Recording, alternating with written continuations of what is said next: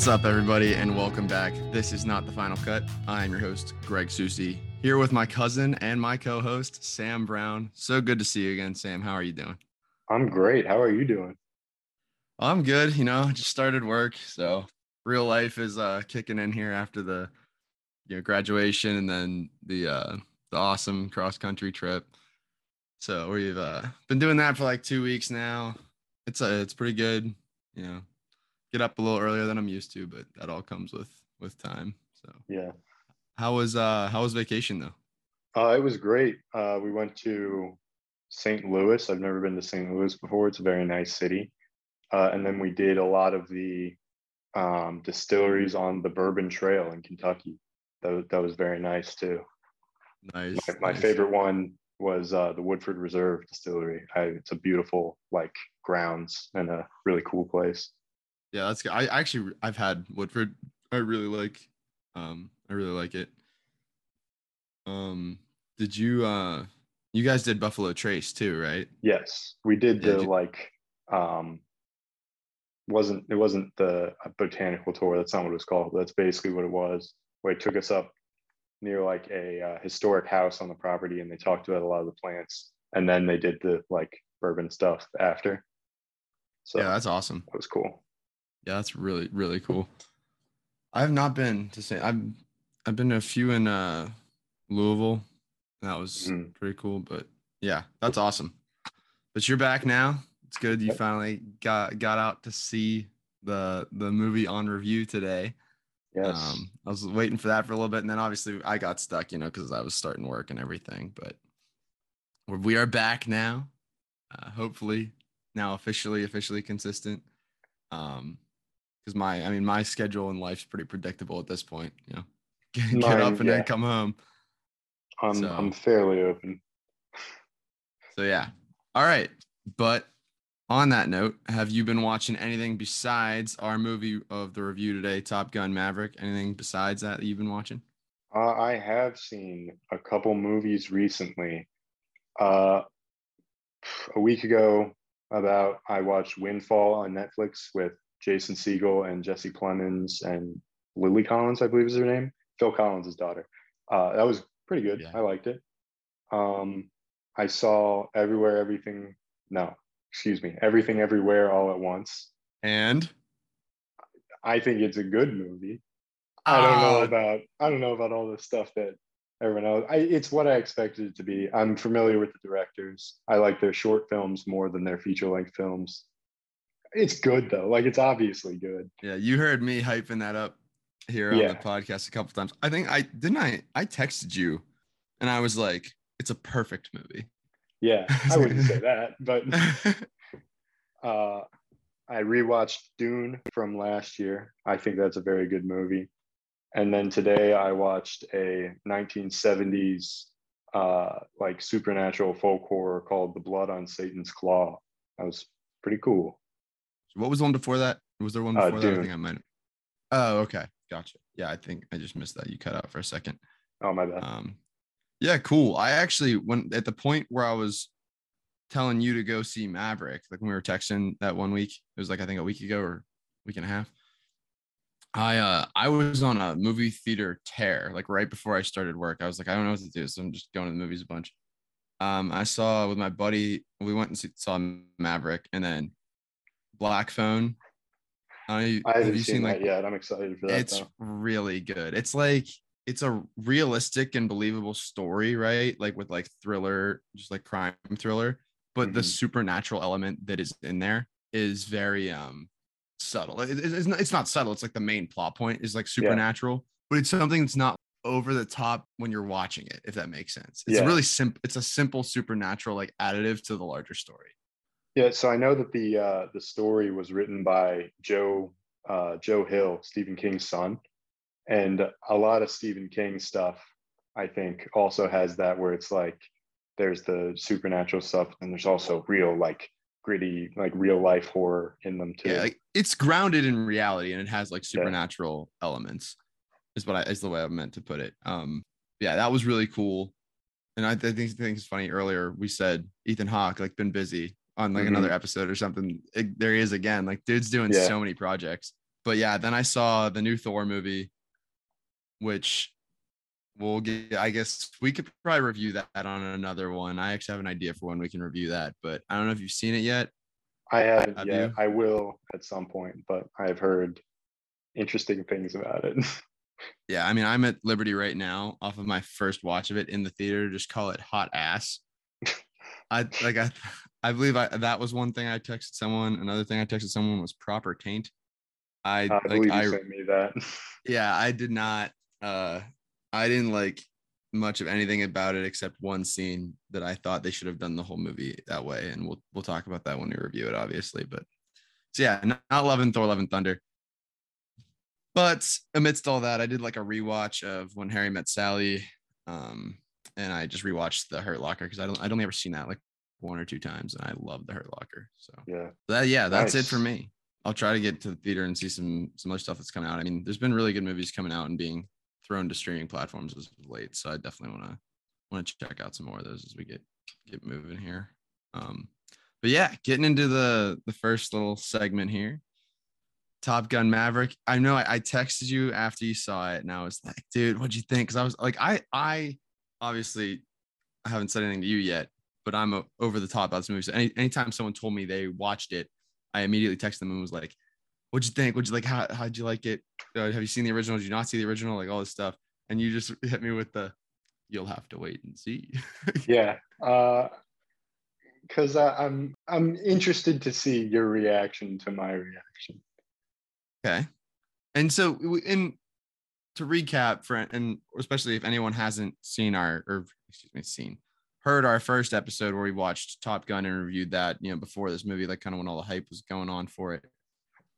I obviously liked the first one a little bit more than you. Like I like we both had similar critiques, I think. Mm-hmm. I obviously was like I'd probably rate it a little higher than you did. I think it's not, a it's a bad movie that is watchable with friends, is what I would call it. Okay. My belief. And yeah, and, and, yeah, and I, I mean I found it like good and entertaining, but nothing like that I agree is like deep or critically insane, but it was just it, I love watching it. But this one is a much better movie, in my opinion. I think this movie was phenomenal, start to finish. So I will say I agree. It's a much better movie. Okay. A lot of the responses I've seen from people, I don't, I wouldn't go as far as they go. I think it's similar to uh, my beliefs on uh, Everything Everywhere All at Once, where I think it's fine. I think it's an okay movie. oh, you're killing me. You're you just took my top one and two movies of the year easily, no contest, and said, "Yeah, they're fine." That's a dagger in my heart. Oh my God. I gosh. believe I have in my current top ten of the year, I have them sitting at somewhere around four to six. so rough. That's rough. All right, so we've now stated our positions. Now we can start um, breaking this down a little bit. I think I want to start on one point that's not so much story related because it's something that we were stuck on a little bit last time about how the replaying of Take My Breath Away mm-hmm. and Danger Zone in the first one, and how both of us, I think, had never heard songs reused like that before. Yeah. Right. This one first off, same beautiful score that I love. Like I listen to that music and I can't help but feel like victorious is the word I would use. I love that score and I love that they used it almost exactly the same in this movie. Also, Lady Gaga's song Hold My Hand is amazing. I have been listening to that thing on repeat because she destroys it. It's a great song. And I, I thought it was cool that rather than do what they did in the first one and replay it over and over again, you hear it only once in the in the film, but in some of the instrumental soundtrack like scores, you hear the same like chords and beats from that song woven through it. And I think that's really cool. And that's an mm-hmm. addition that made this movie a lot better. Yeah. I, I didn't I don't I'm not super familiar with the song, so I don't know if this is exactly the same, but you mentioned that you watched Stranger Things when it came out, right? Yes uh, Stranger Things with uh, Running Up the Hill, they kind of interpolated the, excuse me if I'm misusing that term, I believe that's the right word, interpolated the like whamp, whamp, whamp of Running Up the Hill into um, like Max's theme for the rest of the show with Yeah. the score? Was it like that? Exactly. Like yeah, Okay, there- there's yeah. times in the score that you just you hear the chorus of "Hold My Hand" in the instruments, and you should go listen to "Hold My Hand." Like it's a it's a really good song. Mhm.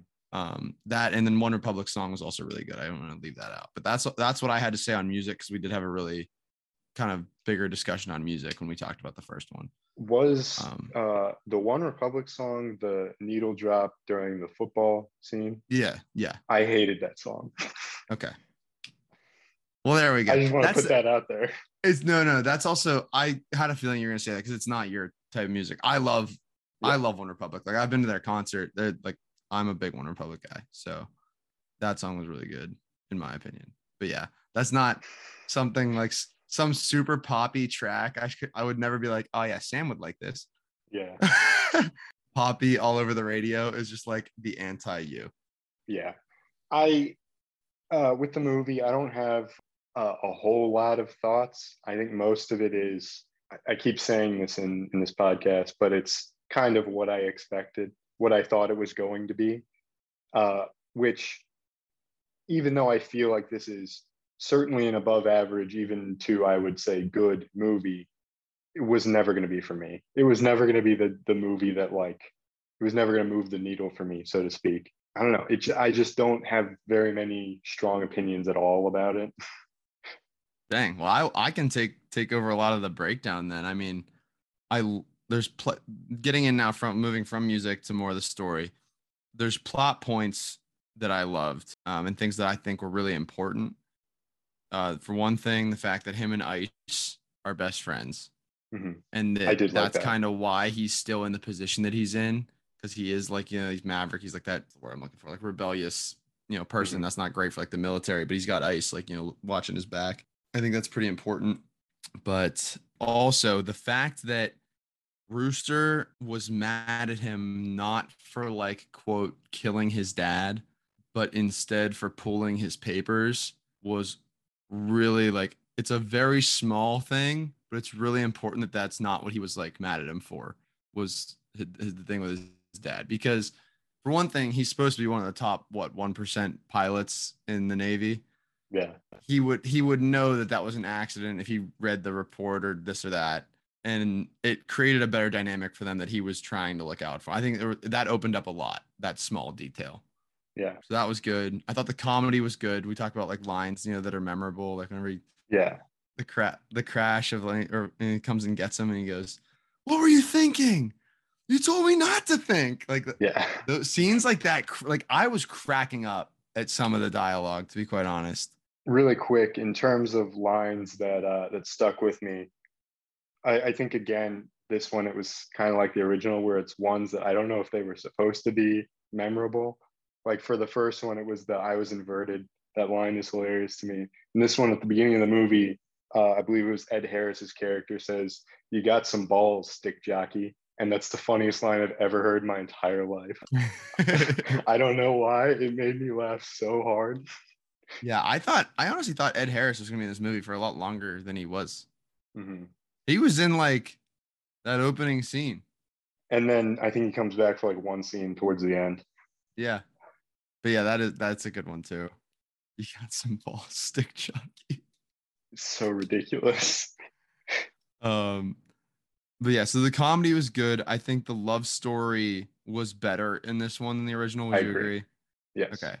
I think that was a popular opinion that the love Mhm. story was better. I think they had way better chemistry, uh, him and Jennifer Connelly, than Kelly McGillis. I also like that they used Penny Benjamin, who's mentioned twice in the first one. If you didn't, if you don't know that, uh, any listeners out there, she's mentioned that like he went ballistic with Penny Benjamin and like some admiral's daughter that he hooked up with. It was it's mentioned twice. Um, I think that's a cool thing to use a callback. Um, and yeah, it- the way it was shot was obviously better. I know we had some complaints about the typical 80s 80s romance shots Yeah. when, when we talked about the last one. Anything else to say about that? I was gonna say I think the um like plane stuff is shot really well. Unfortunately, as I mentioned uh whenever we did the last episode, I it just plane stuff in movies has never like held my my I, I don't get thrilled by plane stuff for whatever reason. It it was a thing with Dunkirk. Was it Dunkirk? Yeah, Dunkirk, where the plane parts are kind of my least favorite part of the movie because I just I don't know. I don't think there is a way that plane stuff can be shot in movies that interests me. I don't. It's something. It's my yeah. problem. Yeah, I yeah, because I, I totally disagree with you on that. I mean, that to me, I was saving that for last. Like Oh, all the stuff that this cast went through to make this film, with all you know the real G's, everything they, like the train, the naval training they went through that Tom Cruise like made them go through to make sure they Yeah. could pull eight nine G's like in a jet with real pilots was awesome. And then to have just real jets flying right next to them with cameras to like to me, I felt sitting in my seat, hearing the sounds and like the movie theater sounds are so intense, they're like reverberating through your seat. Like I almost felt like I was on the freaking plane.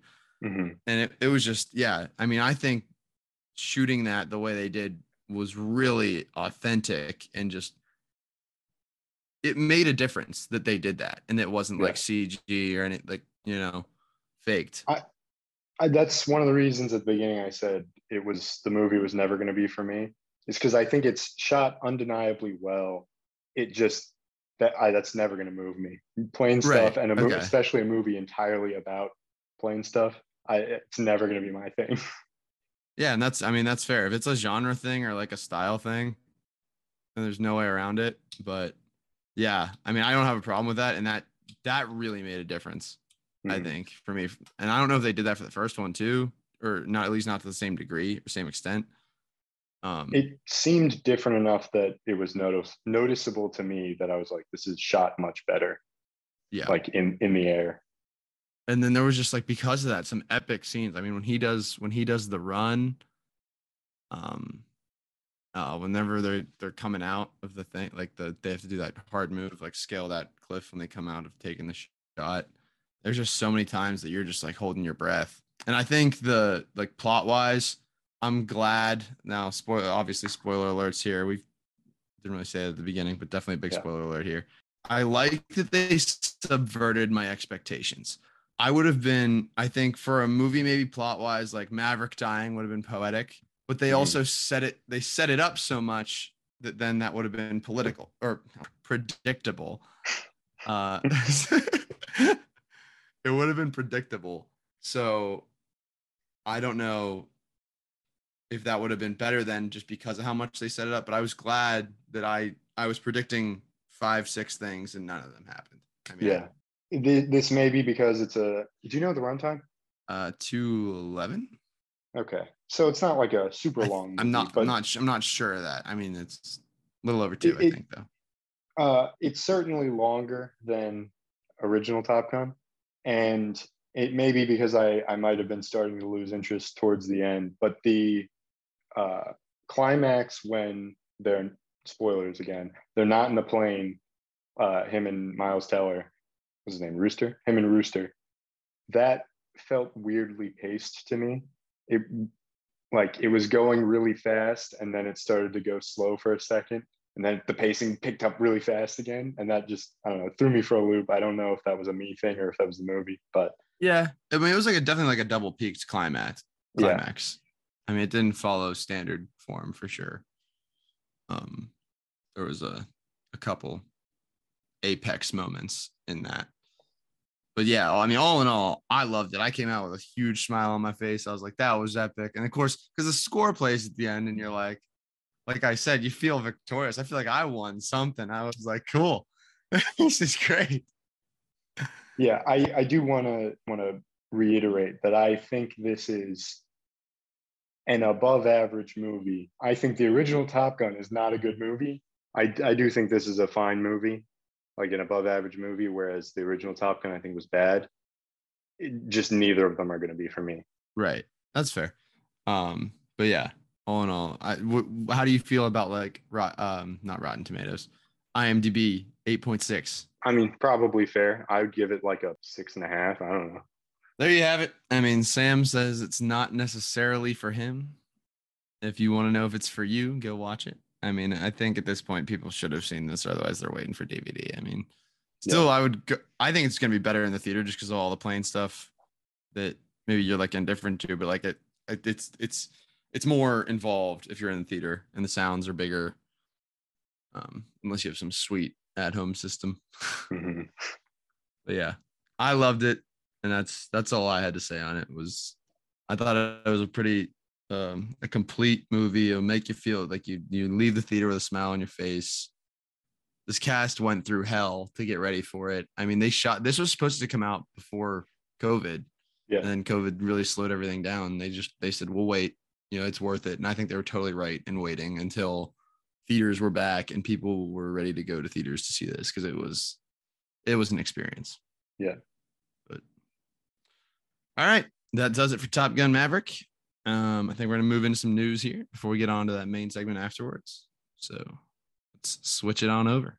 Moving on here, we got some news it was a big news week, but not a varietal news week, at least for me, because to me, all the movie news that I saw was Marvel, Marvel, Marvel, Marvel, Marvel, Marvel, which honestly was cool because I'm a Marvel fan, but um, it was just interesting that we just had, like we just talked about, how Marvel's kind of content pushing like crazy, and it was just a huge release week for them. So I'll let you kick it off.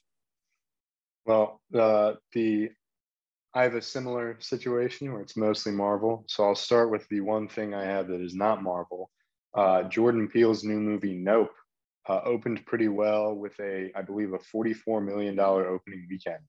So that's, uh, I believe it's a rated R horror movie. That's fairly good for a, for, you know, a movie that's not suitable for all audiences. 44 million is a pretty, pretty decent opening weekend. And yeah, I like Jordan Peele. So same. I'm excited. I remember I watched us actually for the first time with you at your house, mm-hmm. and I'll never forget that. That was that was fun. But I'm I'm excited to see Nope. Um, but yeah, so we got two Avengers movies announced in one year. We have the Kang Dynasty and Secret Wars, which should be pretty cool. I mean, I think there was also a poster for Kang's or for the Kang Dynasty movie.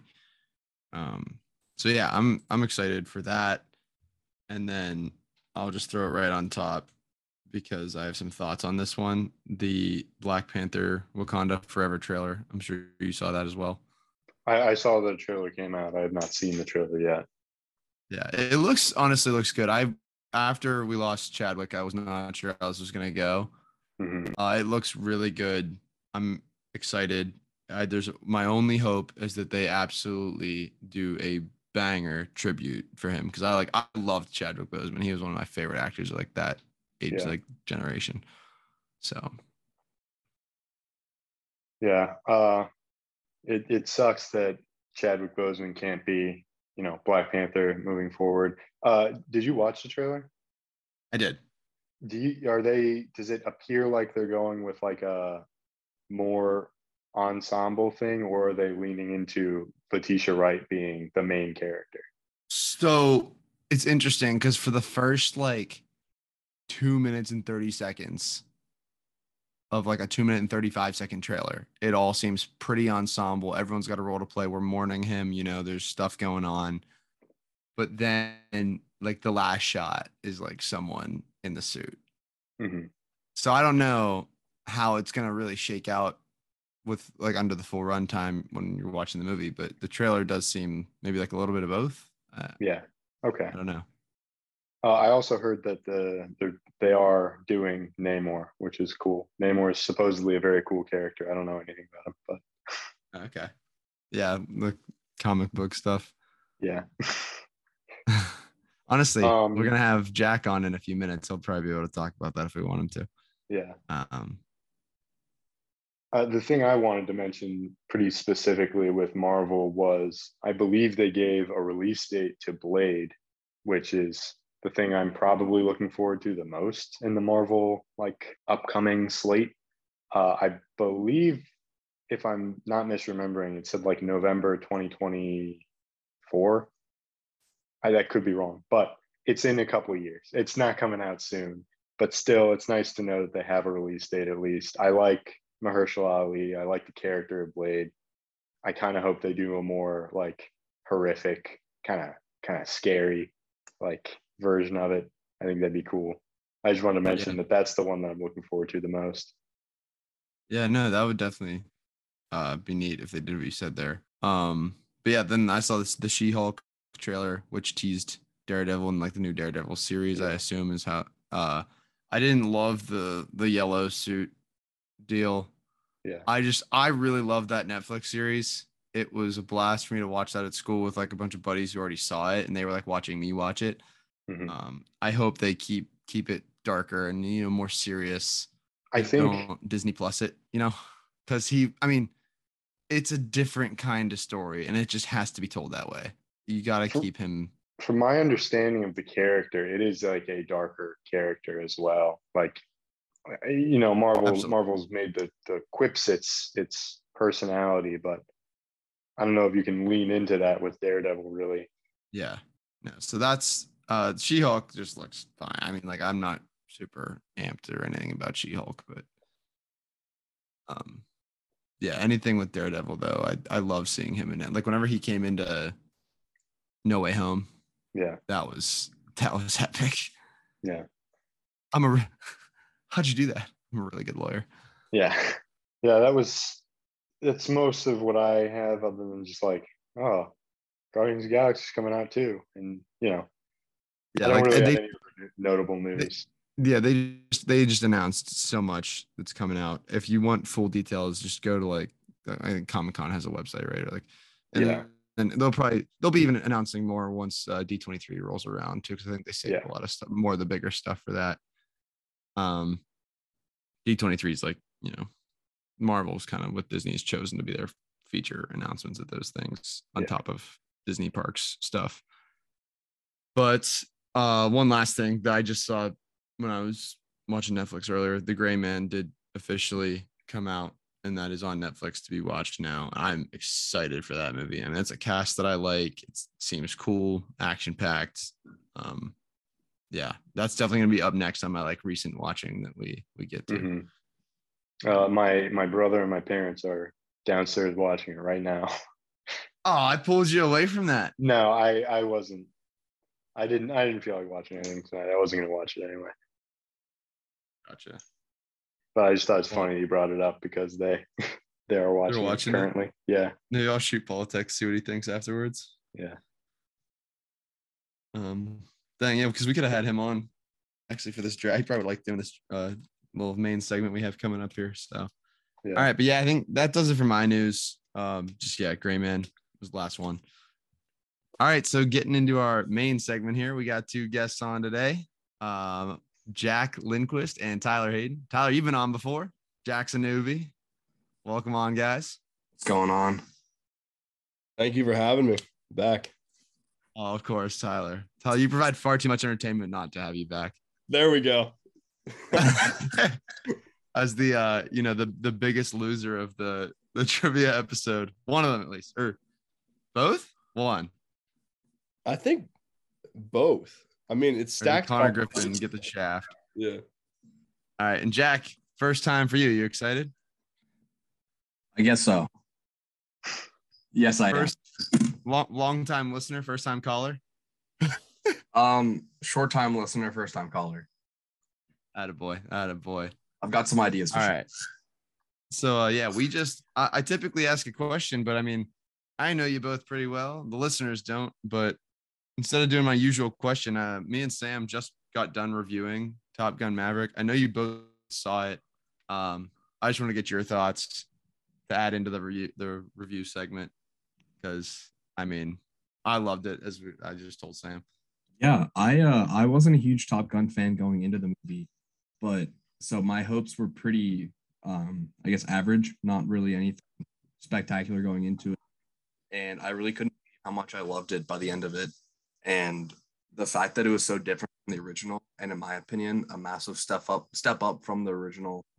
Uh, I was extremely pleasantly surprised and ended up seeing it three times in theaters. So Yeah. Yeah, three. Yeah, I forgot you went. You went multiple times. Tyler, I mean, I know I, I saw you of at Arts Fest, and the first thing you did was play the the the soundtrack. Oh yeah. Uh, I watched yeah Top Gun with my dad when I was a kid because it was one of his favorite movies. Um, and I saw Maverick in theaters, and the thing that I remember is just the shots of the jets.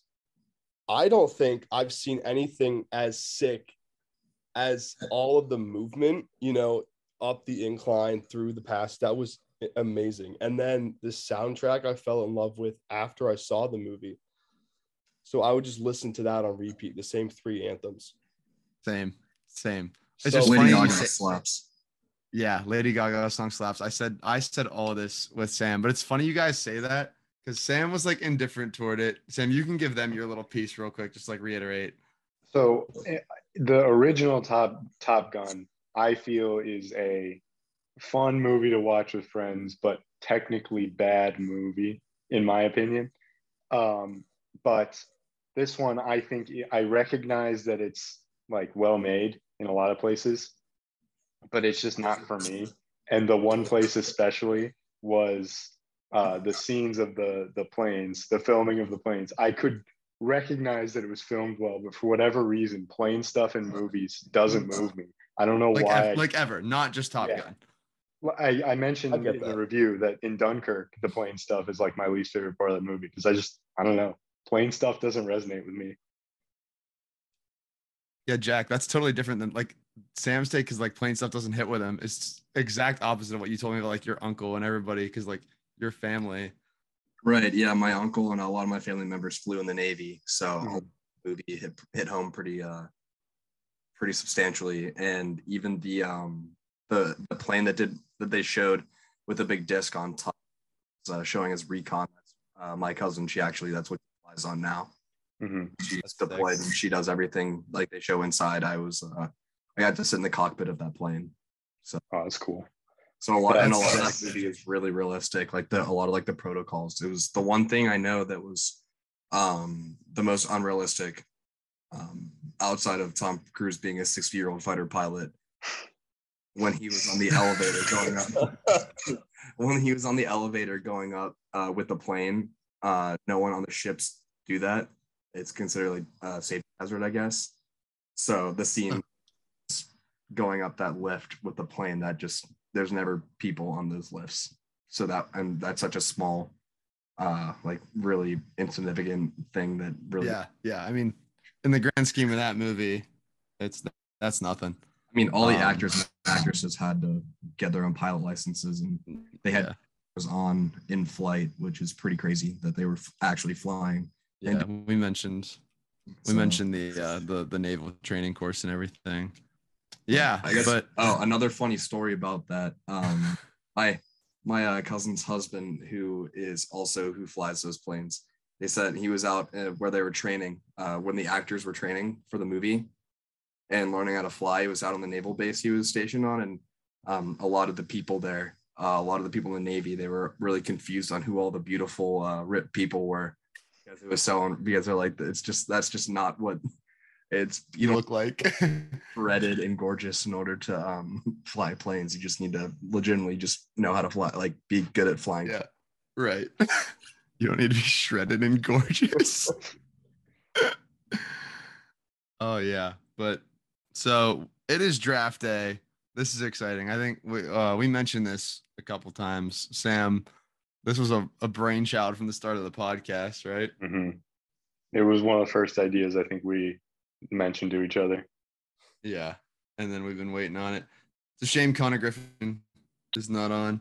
I know I, I texted him a while back about it. He's he's busy doing barstool things in New York. Um but yeah, we got Jack on, we got Tyler back, and it's draft day. You have plans? Who's you guys have stuff jotted down at least? I have a little bit jotted down. Same. I have a couple things. Oh No, yeah. I- mine's pretty detailed actually. I have uh, I've got some. Okay.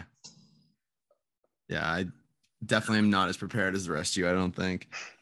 But just to explain this to the listeners, um, we're gonna be drafting snake style. I'm, I think we'll just go around the order I guess that I see you guys on my screen.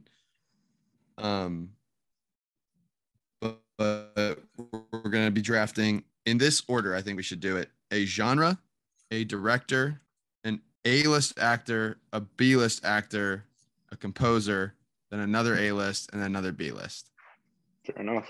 if that makes sense. Makes sense to me. And we're and we're gonna do it snake draft style.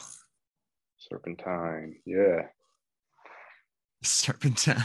And then I guess at the, at the the plan is at the end to uh you know just state our little IMDb synopsis of what we got or like what our vision for this movie is going to be. You know, whether in full or in short, we we can decide in the moment what we want to do with that. But all right, let's see who's who gets picked stolen. Um, for first pick, let's go. Like I'm thinking of a number between one and ten. Tyler, give me a number. Three. Jack, number. Nine. Sam, number. One. Okay, it was seven. All right, so Jack, you go first. Then we're gonna. I'll just go uh, clockwise around the screen, so then it goes up to Sam, over to me, down to Tyler, and then around like like, like the clock. So Jack, Genre. You're Um, on the tw- the 2022, not the final cut draft. You, Team Lindquist. Okay. Uh, I guess this is kind of lumped into one uh, genre, but a psychological crime thriller type. I mean, they kind of fall into the same category, but psychological thriller. Shit. Right out of the gate, the guy takes my genre. Oh yeah. That's exactly where I was going. So it's time to uh do what I was not prepared to do and completely adjust. All right, Sam, genre.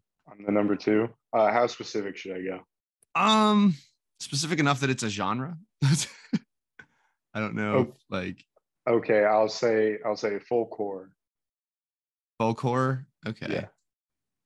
So there's other horror that could be used, I suppose. Yeah, because I don't want to All take an entire horror genre. That seems like too much. Yeah. So Jack, you said you took you took crime thriller. Yeah, like kind of uh, same style as like The Departed or um like Prisoners and stuff. That kind of uh like those are definitely lumped under psychological thriller, but also more on the crime thriller. So I guess, I mean, I would say it's fair to keep going with psychological thriller if it's more of like you're talking like Arrival or uh, a movie like that. It's Just just like sci-fi type stuff. yeah, like yeah. mine's mine's a pretty like mine's mine is like more like the grounded uh realm like that. So like Yeah, I mean, I was gonna I was going psych I was going psychological. I mean psychological was mine.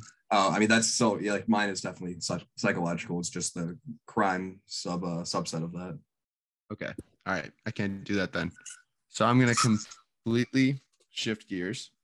Uh, um, and I'm gonna go. I know you want Gosh, this animated. is...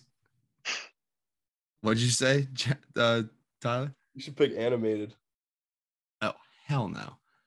All right. You Um, said anime. so since Jack, you stole my psychological thriller from me, I'm gonna say just straight drama. And I now have to completely audible almost every other pick. Tyler, it's Oh, over to you, buddy. Um, Hold on. Do we have a do we have a guess what this kid's picking? I want to do rom com so bad, but I think I know. I'm gonna. Can I just pick comedy, like light comedy? yeah, you can take comedy. We'll do that. Something hard. heartfelt. right. Ah, Jack, crushed me. What I do? Did you crush me? All right, so Tyler, it's back to you then for director. Ooh, I'm really excited for this one. Um, I think her name is Sian Heder. She's the director for Coda. Oh my god. Yeah, I think she, she'll do well for a little bit of comedy, so I'm gonna pick her. yes. Actually, Sam, I totally forgot to mention that when we did our like what did we watch recently? I watched Coda and it's it's really good. Jack, Yeah. have you seen Coda? Sam, you seen Coda? I have not. Yeah, I watched it uh at school with uh Oh, that's right. Um, so yeah, Sam, watch watch Coda. Okay. I did. that was uh yeah, I would add that one to the list because that was really good. Um, so now for drama, who do I want to get straight? wasn't Tyler up? Oh no, Tyler just He said. just went. He just he just picked the director of Coda for his comedy, uh, which is actually Ty. That's a great pick because she Yeah, did physical com- she, uh, physical comedy like really well. Yeah. like the dad. Like I think the dad was able to execute that night, but I'm sure there was like a lot of directorial notes there. and it didn't lose any of the Um, impact or meaning. It was cool. Yeah. Uh, I would. I'm between two. I'm thinking either James Cameron or Damien Chazelle. I think I'm gonna go with Damien Chazelle. This is my pick. Just like I mean, the guy did La La Land, um, and I loved kind of. I mean, I I would call that more of a drama. He did Whiplash, right? I think. Mhm. Yeah. He did. I mean, these are I just newer dramas that I'm really, I re- I haven't seen Babylon that came out um this year, but he's a nice young talent. I think he'll do good with just a straight drama. Uh, Zamina. Heck yeah, yeah, buddy. All right. Uh, so if if you feel like this is cheating, I can adjust this. But uh, they've been doing for their whole careers uh, a very um, stressful, like on keep you on the edge of your seat style. I'd like to see them do folk horror, see what they can do with that. I'm gonna say the Safdie brothers. Do you want me to pick one, or can I say the Safdie No, no, brothers? no. They, no, they do gotta- prod- yeah. Okay. yeah, they do projects That's good together. pick. Give me some other ones. What do they do? Uh, they did Uncut Gems, and then the other one I saw of theirs was uh, Good Time with Robert Pattinson. And then they have one from the 2000s called Daddy Long Legs that I want to see really bad. Shit, yeah. I still I've been trying to see uh, Good Time ever since we talked about it on that one It's episode. a, I it's a really good not movie. watched it. Is it One on of the, uh, anything? One of the brothers uh, co-starred with uh, Pattinson in that, and Yeah, um, I forget what movie he was just cast in. Um, I think he's an Oppenheimer. yes, yes, he's yeah, he's gonna be. In. Oh, how was that not in news? We totally left that out of the Yeah, I know. I section, completely too. forgot about That just that. slipped my mind because I was texting these guys about it the other night. That's gonna be good. And that that chat has basically just become like movie talk, honestly. Um, but yeah, Oppenheimer looks amazing. That poster looks sick. All right, so Jack, I think, right? You have director still. I'm gonna. I'm surprised it hasn't been taken yet. Um, I'm gonna Denis Villeneuve. Well, yeah. If I was gonna do a psychological thriller, my top my director picks were Nolan, Fincher, and him.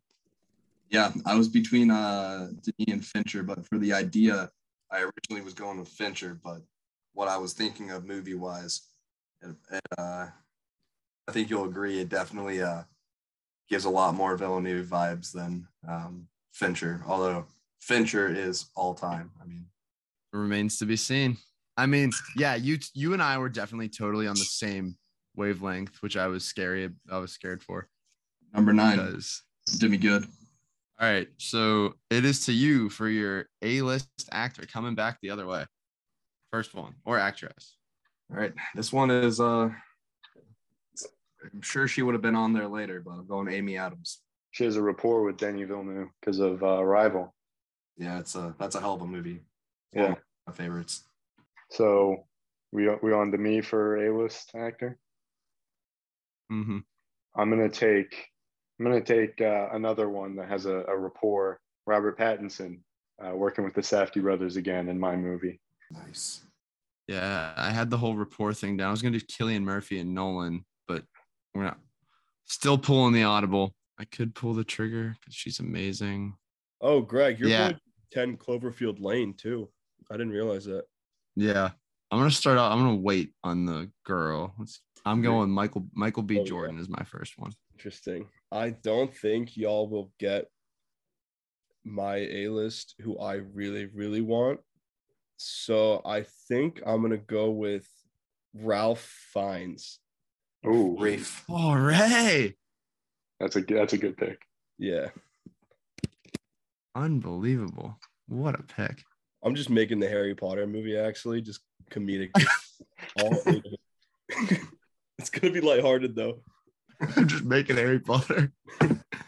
yeah, that's. I mean, I I definitely am trying to not like remake a movie that exists. That's why I adjusted one of my picks.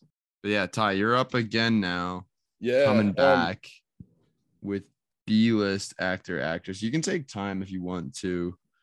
I just mm, Y'all might have Hmm. to fact check me on this, but are we counting Riz Ahmed as B list? I would. I think that's fair. yeah, he just yeah, he hasn't done enough to be A list at this point. All right, we'll take him. I'm content. I just had a great idea for where this can go. What's the guy's name? There he is. All right. I'm gonna take Michael Shannon. Ooh, You had to think about Michael Shannon. Hmm.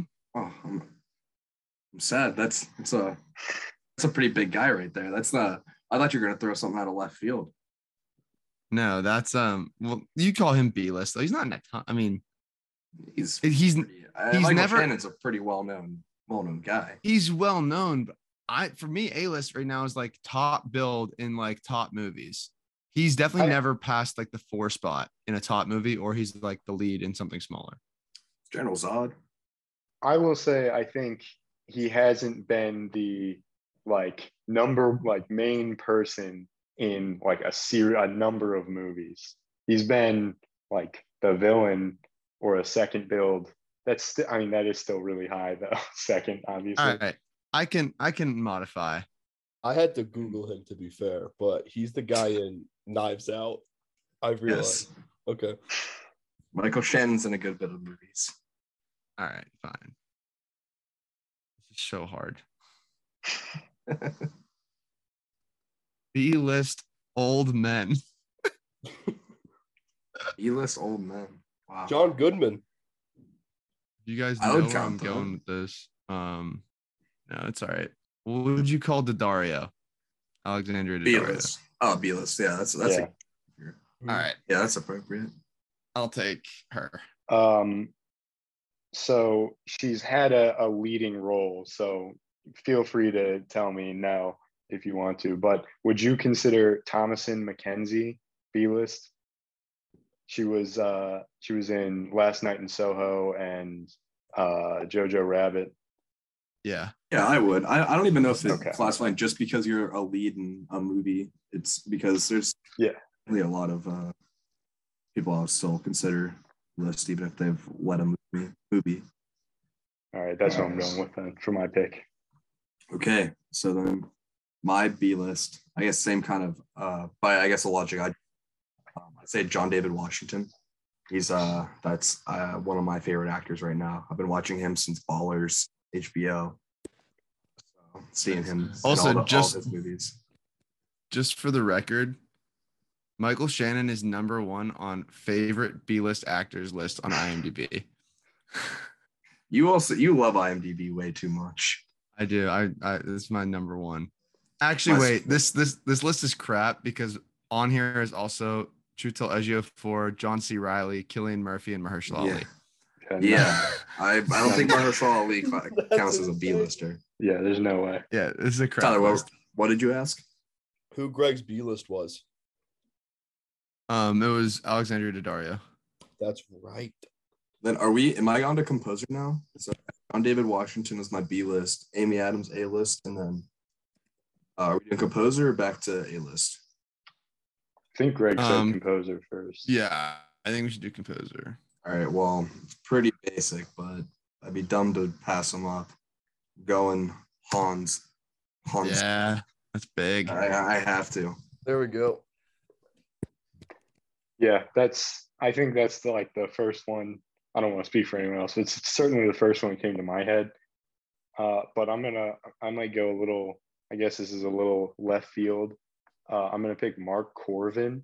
He did the score to uh, Robert Eggers' first two movies, The Witch and The Lighthouse. And I think he did a really Nice. good job of capturing the setting of those. And I think capturing the setting of a folk horror movie is important. And I think he could do that really well. So I'm going to go Mark Korven for composer.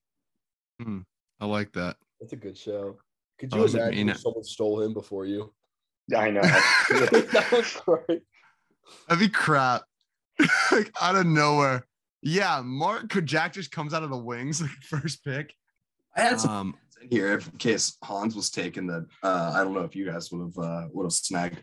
Yeah, I mean, there's a couple I could go with here. Obviously, John Williams is still on the table, but I'm doing kind of. I've now.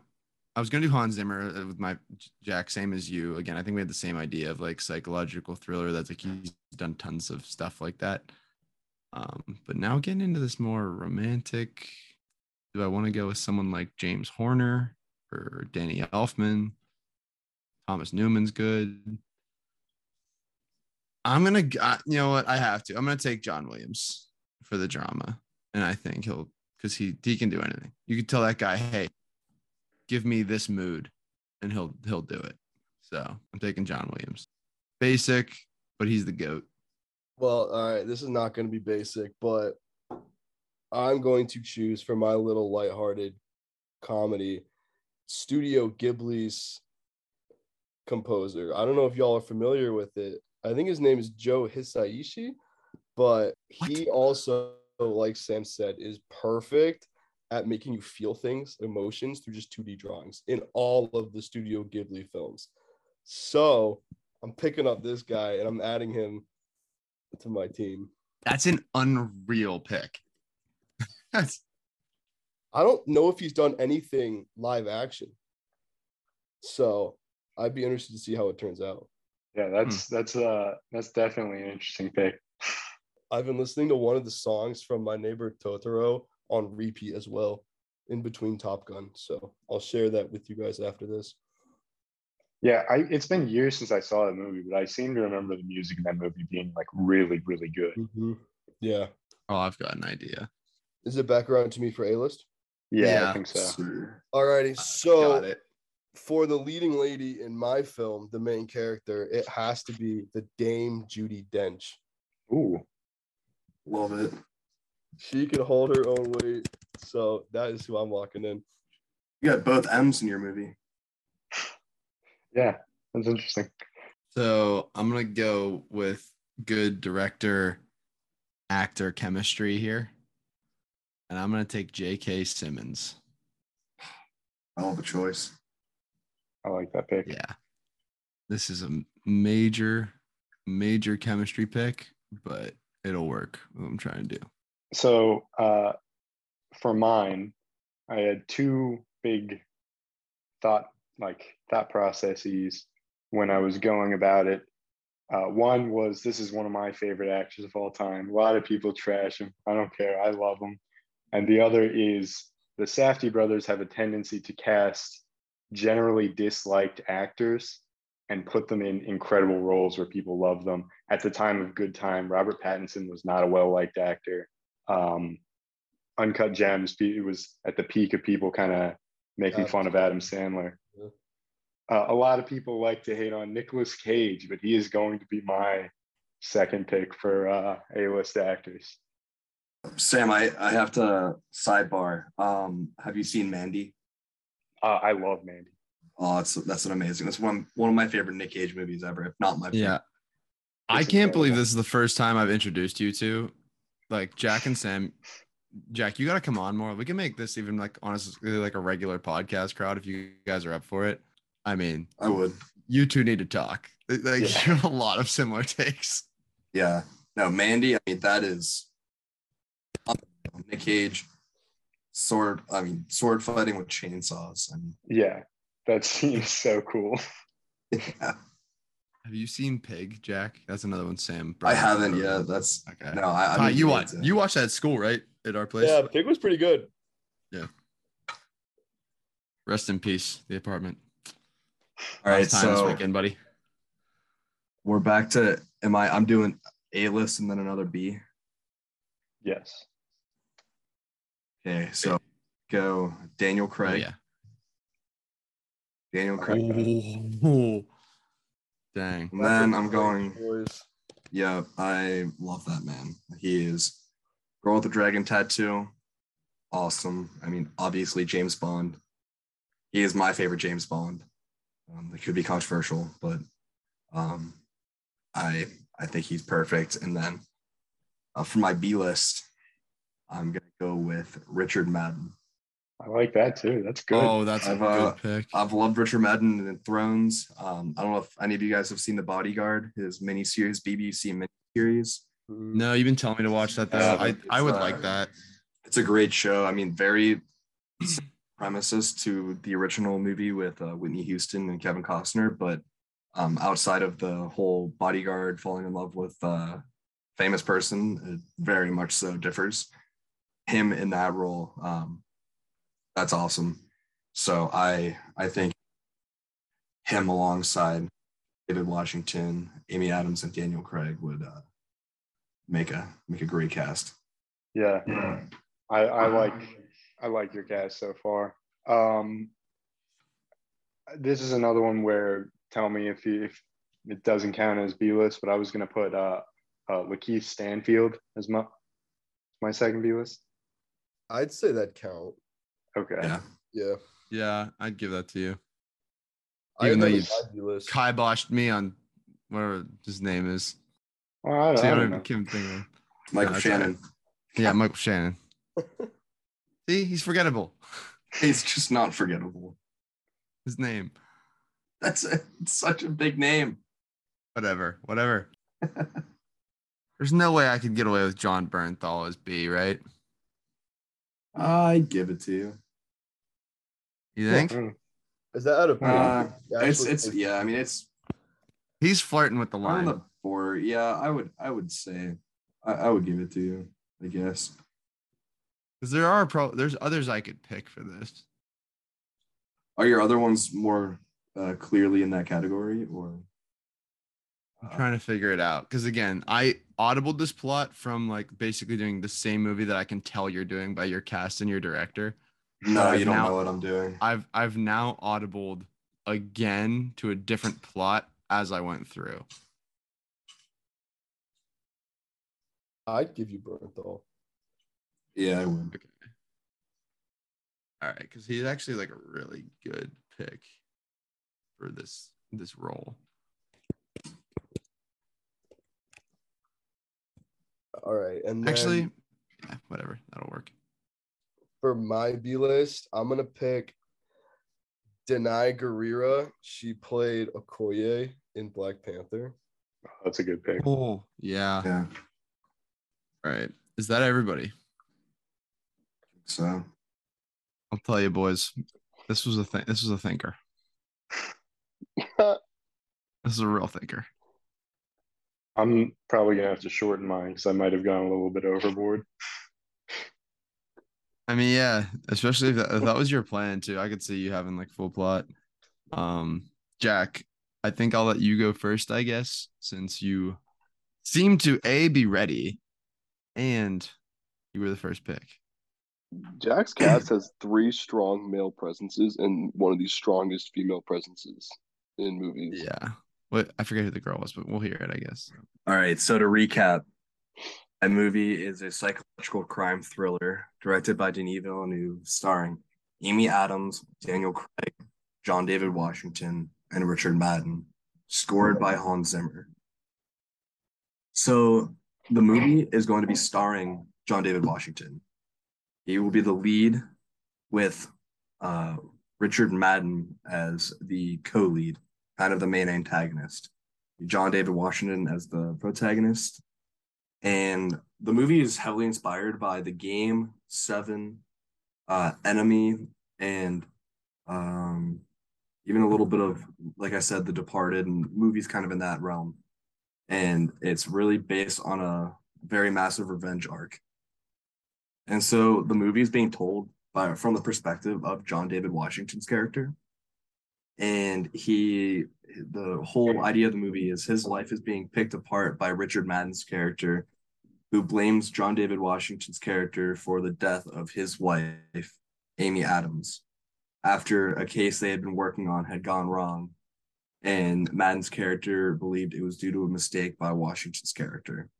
And I guess from backstory, which would help a little bit, the uh, these two guys were detectives, uh, partners, and uh, a lot of this movie stems from a case they were pursuing that, as I just kind of mentioned, uh, went wrong, and Richard Madden's wife uh, was was uh, collateral for that.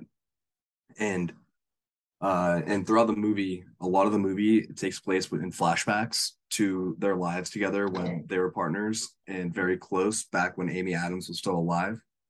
About that aspect, and and in reality, John David Washington was not fully responsible for this, and the movie really follows how Richard Madden's character descends into madness uh, because of his fuel uh, for revenge and hatred of uh, John David Washington's character and wanting so desperately to be able to have someone to blame for his wife's death. And because of this, like I said, he's picking apart John David Washington's life. But while that's happening, it is also John David Washington's character is also kind of being driven uh, into a sense of different sense of madness at the same time because of all of this. So both of these characters are kind of going in a downward spiral, and due to this case that neither of them, which neither of which characters were uh, responsible for, and it was just, um, just that, like I said, uh, Richard Madden's character is looking for an out and looking for someone to blame, and Daniel Craig, his character, essentially plays it almost is taking our perspective as a third party and was someone that worked with them when they were together as partners uh, and kind of like a mentor figure to the two of them. And so then he's looking at a lot of this going on from the perspective of us as the third party looking out from uh, from a distance and seeing all of this and caring both uh, caring about them both but um, and like again and again, another movie that this definitely is inspired by is Cape Fear.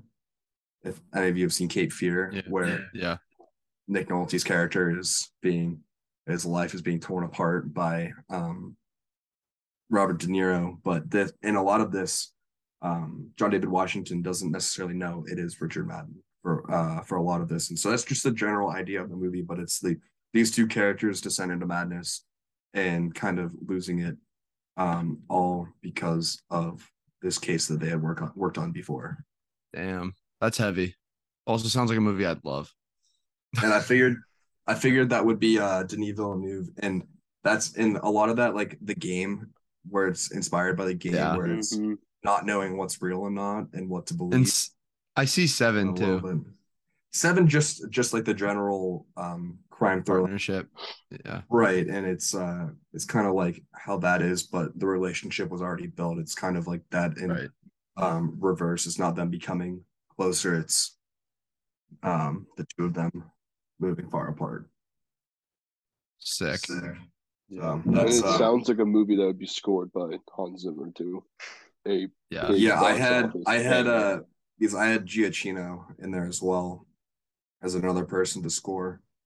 Um even Junkie XL, I wouldn't mind him in there.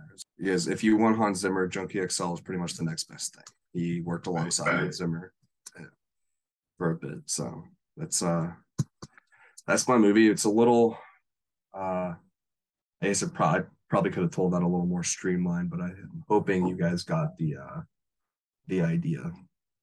Jack, that was Kinda good though. Spooky. Yeah. Thank Jack, you. that was- yeah, that was cool. Anybody want to go next? I want to hear Tyler's. Yeah, let's get this comedy. Let's, Fine. That's, uh, yeah, I want I want to get a big change in uh It really is change in gonna direction from my movie. Yeah, yeah, make make me laugh, you goofy bastard. yeah. So, Jack, your movie sounds great. Don't get me wrong. Does it sound inaccessible to some of the lay people? Maybe, but that's okay. It still sounds like a banger. now, my movie, the it stars Judi Dench. She's the focus of it, right? And it also includes Ralph Fiennes, Riz Ahmed, and Danai Gurira. Um, the choice for director and composer were very specific to to achieve a certain type of movie. So the main plot is a grandma, Judy Dench, is alone, um, and just lost one of her children. So she's just left with her last child, and that's Ralph Fiennes' character, who's That's hilarious. That's so funny. Gurira. But hold on, no, see, it's tragic. You hate to see it, but while she lost her um one of her children, she realizes might as well pick up a hobby, right, to try to deal with these feelings of grief and stuff like that. So she picks up gardening. You know, she never tried gardening before, but she just wants to, you know, test it out because you can totally see it, right? A, a, grandma, you know, wanting to garden. So she's trying this project on her own, and she's really extra putting all of her effort into it and um, using that as like her tool to express herself. And in the meantime, she ends up you know, meeting the local boy who works at the gardening store, Riz Ahmed, and they spark up a relationship as he's helping her with stuff that he knows a ton about. And it's just her trying to uh, make a garden and growing vegetables and claiming something that's her own to give her some sense of purpose in her life after this happened. And so while there is a lot of heavy stuff going on with, you know, Ralph coming back to the grandma um, as like the only child and helping her through this stuff, and like Danai's character, like the, the wife, who's obviously not the biological daughter, also helping her through this because she's very wise in this area. You have this story of this old lady who is just trying to do this project so she can say she's done something that could keep her mind occupied and keep her happy. Um, with this dude Riz Ahmed, who just seems like would never interact with her in general. So I chose Sian Heder as the director because she did a fantastic job in Coda at getting the like family feel and keeping all of the subtle emotions um that you feel with uh, like a family dynamic when it comes to serious stuff but also having like physical humor in it or also having like lighter moments so that would help a lot with the more like light comedy aspect of it while not discrediting how intense like the grief and stuff like that is. And then the composer, Ghibli's boy, um, does such a fantastic job at getting you to feel things that you didn't think you could feel, like kind of taking you on a journey in and of itself. So I think that would really help the movie um, help the audience feel whatever they're trying to, you know, make them feel. So, you know, some heavy stuff, but the point is just to look at how uh, like funny this situation can be. Just like making the most of it. Yeah, that, that kind of reminds me of like a darker comedy. Like it's like light, but it's like got some stuff to it. Like almost, yeah. have you ever seen This Is Where I Leave You? It's like the siblings. No. I was like one of Adam Driver's first like earlier movies. Um, the dad dies. It's like the funeral. They're all at the funeral, and it's all these siblings that are finally coming back together for it. Mm. It's yeah, fun. Like it's, it's it's it's hilarious. It's, it's a different vibe than what you were just talking about, but it's a similar mood. I feel like your director choice makes a, a whole lot more sense now too, uh, with that, uh, because I was expecting you to have more of a straightforward comedy and not uh oh not have that like like yours is this is your sound is a lot more like a uh something that's like actually could be like in an awards category and not uh not like a yeah. just not like the girl who did Coda doing Dumb and Dumber. or Wedding Crashers, yeah, exactly. Dude, no, that's, that's what, I, what I, I want to see those though. That's what I was expecting was like that director that did Coda just ripping us like Harry and Lloyd. it's like directing a scene of a guy farting into a lighter. Yeah. Greg, do you right. want to do you want to go? No, Sam, I'll let you, I'll let you go next. Let me go. Okay. So just to uh, quick quick recap, my movie is a folk horror directed by the Safdie brothers, starring Nicolas Cage, Robert Pattinson, Lakeith Stanfield, and Thomasin McKenzie, and is scored by Mark Korven. So the idea initially came from, I think there's a lot of Appalachian uh, horror movies but I think a lot of them make the people of Appalachia the you know scary thing, which is a, a little bit offensive. But I think it would be cool to have a horror movie that is backed by that kind of beautiful, interesting backdrop where it's not like, um, you know, inbred like mutants being the villains. So it starts in an Appalachian town. We're following Thomasin McKenzie and Robert Pattinson, who are playing siblings uh, and for now, Robert Pattinson is the main character. He's who who we're following. Uh, and he's an older brother. He's a professor at a university. And she, because of some I don't know some tragedy, has to come live with him or whatever. And so they're in the town, and then people, uh oh, people start like murdering each other just in the street. People who would know each other, their friends or whatever. start killing each other. So they escape to the woods. And at the same time that people started killing each other, she started hearing a voice in her head that was telling her what to do and kind of guiding her to survive. So, uh, by following that voice in her head, they find a group of people, uh, which includes Lakeith Stanfield and Nicolas Cage. Uh, but they quickly find out that the woods are also not safe because there's a big, like, monster lurking around. And for now, we don't know what it looks like, but we can tell that it's very large and has like massive, uh, like unnatural deer antlers. So it, the Robert Pattinson immediately kind of becomes a leader of the group. He's he's charismatic and he has a, a voice, and he starts to lead them, and everyone trusts him.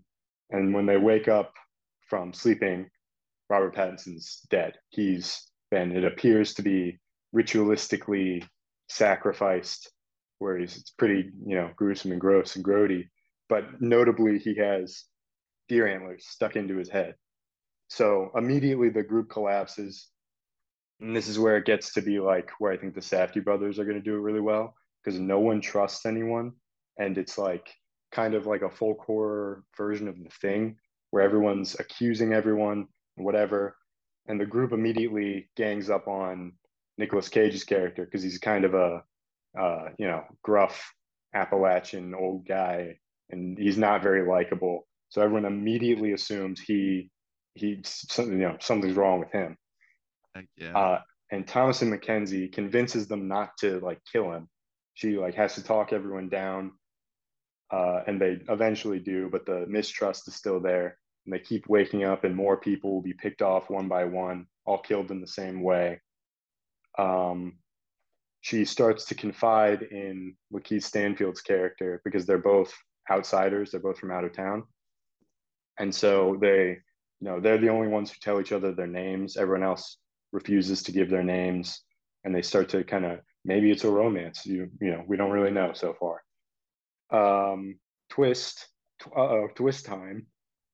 Uh it's discovered Lakeith Stanfield's character is the one who's killing people because he tries to kill Thomasin McKenzie uh, when she's in her sleep. And Nicolas Cage, you know, he, he, he helps her, and then in helping her, Lakeith Stanfield kills Nicolas Cage, and she fights back and has the chance to kill Lakeith Stanfield, but she spares him. She lets him go, and as he's walking away, like his nose starts bleeding, and he just dies. And out from the woods comes the big monster. It's like a bear, is what I imagine. It's like a big bear with no face, gray fur, and giant antlers. And the bear starts speaking to her in her head the monster was the voice who had been guiding her and helping her like survive all of them had the voice in their head everyone in the group they were the ones who were like it was chosen by this thing for them to survive and it was kind of a test and so it's like a like a lovecraftian outer god omnipotent outer god and it's talking to her about how it was a test of their will and the reason Lakeith Stanfield started killing them was because he figured out that the voice in his head was coming from that monster. So he was making sacrifices to try to appease it.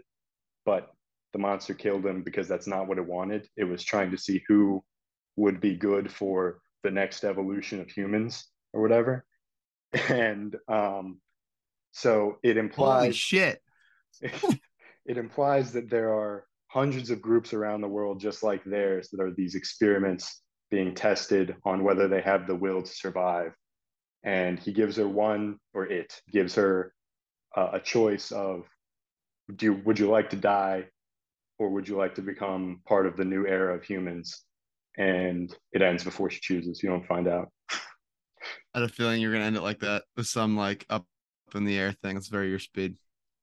No, that Um, sounds awesome. Uh, I guess as interesting as a choice the Safdie brothers is for that, all I could think about though is how that movie would turn out with uh, Ari Aster.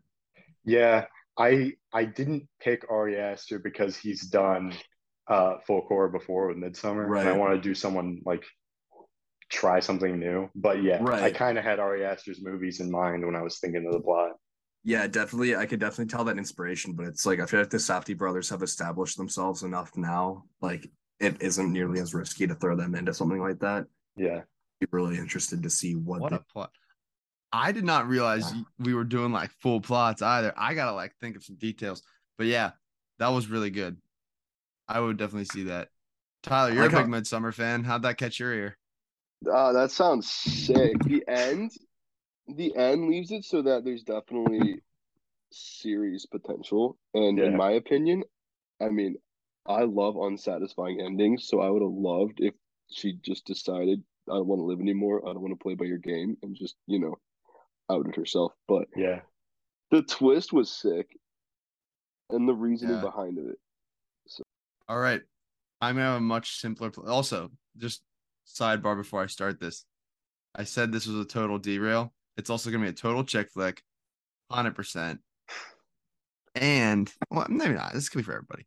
But before the thing I was going for was a schizophrenic, like insane asylum thing with Cillian Murphy and Nolan. Was the the original plan. So keep that in your mind when I when you hear what we so Became- so a uh, Batman Begins uh spinoff. no. No, no, no, no, no. What Scarecrow? Yeah, he's not. No, no, he was gonna be like I the patient. Well, I guess he is a he's still. he was a patient then. Yeah, he was a patient, like, Nolan. It's much more not like superhero and yeah. villain stuff. Yeah, think more like Shutter Island. Actually, is what I was gonna be insp- inspiring inspiring off of. Oh, that's a that's that's a not too bad of a movie to take inspiration from. Exactly, but we have switched gears entirely because of the the genre selection. So I have a drama directed by Damien Chazelle, um, starring Alexandria Daddario, Michael B. Jordan, J.K. Simmons, and Jon Bernthal, composed by John Williams. So this is going to be a little bit darker for Chazelle and for John Williams, although he did score, if you remember, Schindler's List, which is what kind of why I actually went with him. Um, it's our two main characters are Daddario and MBJ, and they're both. It's set like modern day, I guess. It's they've both been afflicted by the heroin like epidemic, so they have a real bad drug problem, and they're in rehab. And we start in this like rehab facility. This is really meet each other. They're both like super loners. They're like they look terrible. I mean, and then they start like building this bond as we progress a little bit. And as their relationship, like they're messed up beyond belief, right? But like as their relationship grows and like we get deeper into the movie, we start getting like flashbacks that they actually knew each other before this in high school. Like they were both very much similar kind of thing. Like they were, and like you would have to, I think, have different actors because they're both now like 35 and 36. I think different actors for just like a few flashback scenes to show like who they were then and then we flash back through other points in their life that where they they were not like together per se ever. They just knew each other and were friendly. And she had like a really bad boyfriend. This is jon bernthal. He's like a total dick. He was abusive. It's kind of what pushed her to drugs. And he still comes into the picture as we come in and out of this rehab facility later in the movie. So like we're in the rehab facility for a bulk of this movie. We get some flashbacks. And when things do take you know like dramas always have like that kind of an upturn before they turn down and then finish if they turn down unless they stay up. It's kind of like they're getting rehabilitated they exit and she has like a relapse because she's back with jon bernthal after you think her and michael b. Jordan are gonna like kind of do this like codependency thing that's like a little bit toxic through the whole movie but you're like rooting for it at the same time. You have that dynamic and then him like fighting with Jon Bernthal about abusing her and stuff like this. And the whole time they're in the rehab facility, the person they both go to and they both talk to and confide in about each other and their issues with drugs is J.K. Simmons, who is this like older, gruff guy. I mean, he's like been doing this a long time. He's seen a lot of bad cases. He is not afraid to give like tough love, like think his role in Whiplash and maybe even like more comically like Spider-Man, like being just a little more like angry, but also like totally endearing and totally like supportive. He's kind of doing a duality of that based on the situation and what they're talking about. And so finally, Jon Bernthal pulls one last after the her relapse and everything. She went back in, and he like tried to break into the facility, and it was like not good. And the movie just ends with her like some time passes after like this whole incident, and it's like six months later or whatever. Michael B. Jordan, who remained healthy through all this, but like really you see him struggle and like like very visibly like almost lose himself too. He goes to like pick her up from the rehab facility. And you don't know like if they work, if they don't work, if they're just gonna like, but he is like just there to support her. And that's the that's the movie. I don't know. Anything. I don't know if that's a total chick flick. I mean, I don't know if I'm putting that on in my uh, PJs with popcorn. Honestly, Yeah, I don't know. I guess don't know if it's, I'm, it's, uh, it's a little heavy. I guess okay, it is a little heavy to be a chick flick. I get to call it a chick flick, yeah, where it's not like that's super not a- happy. That's not post date going up for coffee uh, movie you put on right there. That's true. All right, that's fair. I actually feel better about that then. I was worried I was gonna make it too sappy, but I guess the fact that it's all set in like a heavy context does help. Like it. I was gonna say, I got like a little bit of just tone wise, like Silver Linings Playbook type stuff, and that is far from. I don't consider Silver Linings. True. Yeah, it's like it's kind of along so, that tone. like- It's even like- I I'd say a little bit darker than that. Right, Yeah. and that's that's the thing. It's even though Silver Linings Playbook is a romance, it's not like it's not Hitch or the proposal and stuff like that. It's like so different. It's uh it's like much more at the heart, just like a very serious movie. And Yeah. that's your your sound your it sounded uh similar to that. So yeah, I Yeah, would and I would watching them watching those two act as like intense drug addicts, I feel like would be really compelling. Like after watching Mhm. Zendaya and Euphoria, picture like like the basically male and female version of that, like in rehab. right. And that is yeah, Totally like- broken. I'm Yeah. just glad they're not method actors. Yeah. That'd be insane. Jesus. Yeah, dude, don't yeah, don't don't cast Tyler. Daniel Day Lewis in that. All right. Yeah, no, but that I think J.K. Simmons would crush it too in like a therapist role.